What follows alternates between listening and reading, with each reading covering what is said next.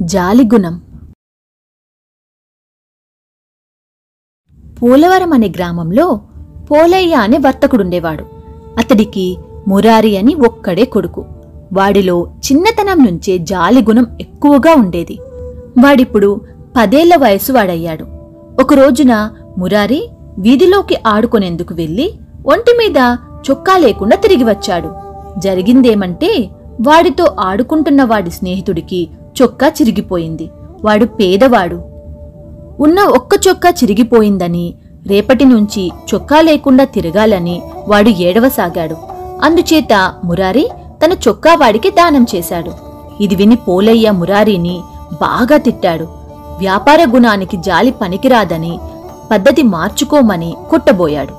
పోలయ్య భార్య అడ్డుపడి వాడిని తిట్టి కొట్టి ప్రయోజనం లేదు. మనం వర్తకులం. దానగుణం ఉండడం మేలో కీడో కాని జాలిగుణం ముదిరితే మాత్రం వీడు వ్యాపారంలో నష్టపోతాడు. వీడిని తగిన గురువు వద్ద చదివించి వాడిలో వివేకాన్ని మేల్కొల్పే ప్రయత్నం చేయండి అన్నది. భార్య సలహా నచ్చిన పోలయ్య మురారిని వెంట పెట్టుకుని సుశర్మ ఇంటికి వెళ్ళాడు. సుశర్మ మంచి పండితుడు. పోలయ్య సుశర్మకు జరిగింది చెప్పి పంచతంత్రంలోని విష్ణుశర్మ రాకుమారులకు జ్ఞానం కలిగించినట్లు నా కొడుకు మురారికి కూడా మీరే జ్ఞానం కలిగించాలి. వీడు చదివి ఉద్యోగాలు చేసి ఊళ్ళేలనక్కరలేదు వర్తకుడి కొడుకుగా తయారైతే చాలు. జాలిగుణం లేదా తన్నుమాలిన ధర్మం మా వర్తకులకు పనికిరాదని వీడికి జ్ఞానోదయం కలిగించండి అన్నాడు. పోలయ్య చెప్పింది విని సుశర్మ చిన్నగా నవ్వి పోలయ్య గారు మనిషికి ఉండవలసిన ప్రధానమైన మంచి గుణాల్లో జాలిగుణం ఒకటి.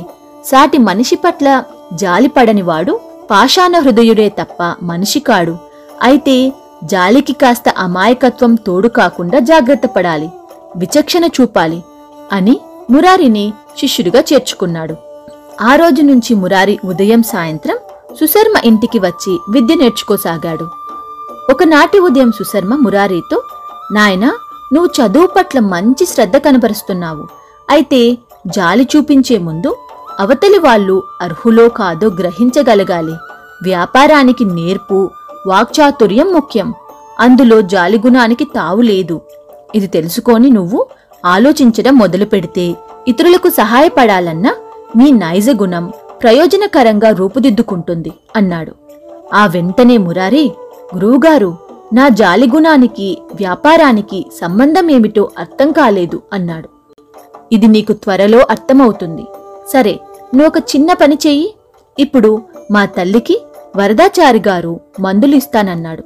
నువ్వు ఆయన ఇంటికి వెళ్ళి నేను పంపించానని చెప్పి ఆయనిచ్చే మందులు తీసుకురా అన్నాడు సుశర్మ. మురారి వరదాచారి ఇంటికి వెళ్ళి సంగతి చెప్పాడు. ఆయన మందు తయారు చేయడానికి ఒక గంట పడుతుంది. రోగుల్ని పంపించేశాక నీ పని చేస్తాను అన్నాడు. ఆయన మందు కోసం వచ్చిన ప్రతి రోగితోనూ నాకు వైద్యం కోసం మూలికలు తెచ్చిపెట్టే ఒక కుంటివాడున్నాడు. వాడి తండ్రి గుండె జబ్బుతో బాధపడుతున్నాడు. దానికి బంగారం పాదరసం పుటం పెట్టి రసరాజు గుళికలు తయారు చేసి వాడాలి.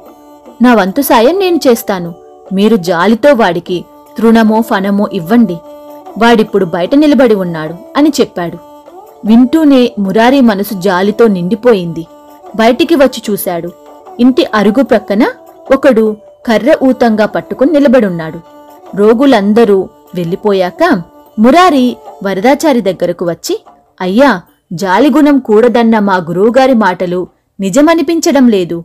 ఆ కుంటివాడికి జాలి కొద్దీ చాలామంది డబ్బులు వేసిపోతున్నారు. నా దగ్గర డబ్బులేం లేదు. ఈ వేలి ఉంగరం తమకిస్తున్నాను. ఆ అవిటివాడి తండ్రికి రసగులికలు తయారు చేయడానికి సాయపడుతుంది అన్నాడు. మురారి మాటలకు వరదాచారి పెద్దగా నవ్వి వీధిలోకి తొంగి చూసి వీరయ్యా అంటూ కేక వేశాడు.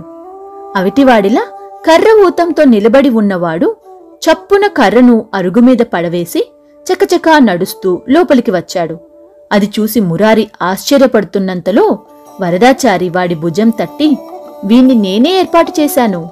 మనిషి జాలిగుణాన్ని ఆసరా చేసుకుని ఎలా సంపాదించవచ్చో నీకర్థమైందనుకుంటాను. నీ వేలి ఉంగరం నీ తండ్రి ప్రేమతో నీకిచ్చింది. నీ జాలిగుణం కొద్దీ దాన్ని ఒక మోసగాడికి ఇచ్చెయ్యబోయావు అవునా? అని అడిగాడు. మురారి అవునన్నట్లు తల ఊపాడు. అప్పుడు వరదాచారి నా వృత్తి ధర్మం ఒక రోగికి ఉపయోగపడటానికి అప్పుడప్పుడు ఒక చిన్న మోసము అబద్ధము ఆడవలసి వస్తుంది. మీ గురువుగారి తల్లి సంగతే చూడు. ముసలితనం వలన వచ్చే సాధారణ శరీర లక్షణాలను వ్యాధి అనుకుని భయపడుతున్నది. అది వ్యాధి కాదని చెబితే ఆమెకు తృప్తి కలగదు. అందుచేత కాస్త బలాన్నిచ్చే గులికలకు లేనిపోని గొప్ప గుణాలు ఆపాదించి పంపుతుంటాను. ఆవిడ తృప్తి పడుతుంది. ఇప్పుడు నీకిచ్చి పంపబోయేవి అటువంటి గులికలే అని ఒక పొట్ల మురారి చేతికిచ్చి ఇక ముందు నువ్వు వ్యాపారం మీద అంకిత భావం అలవర్చు చేసుకొని ప్రయోజనకరమైన జాలిగుణంతో కీర్తి తెచ్చుకో.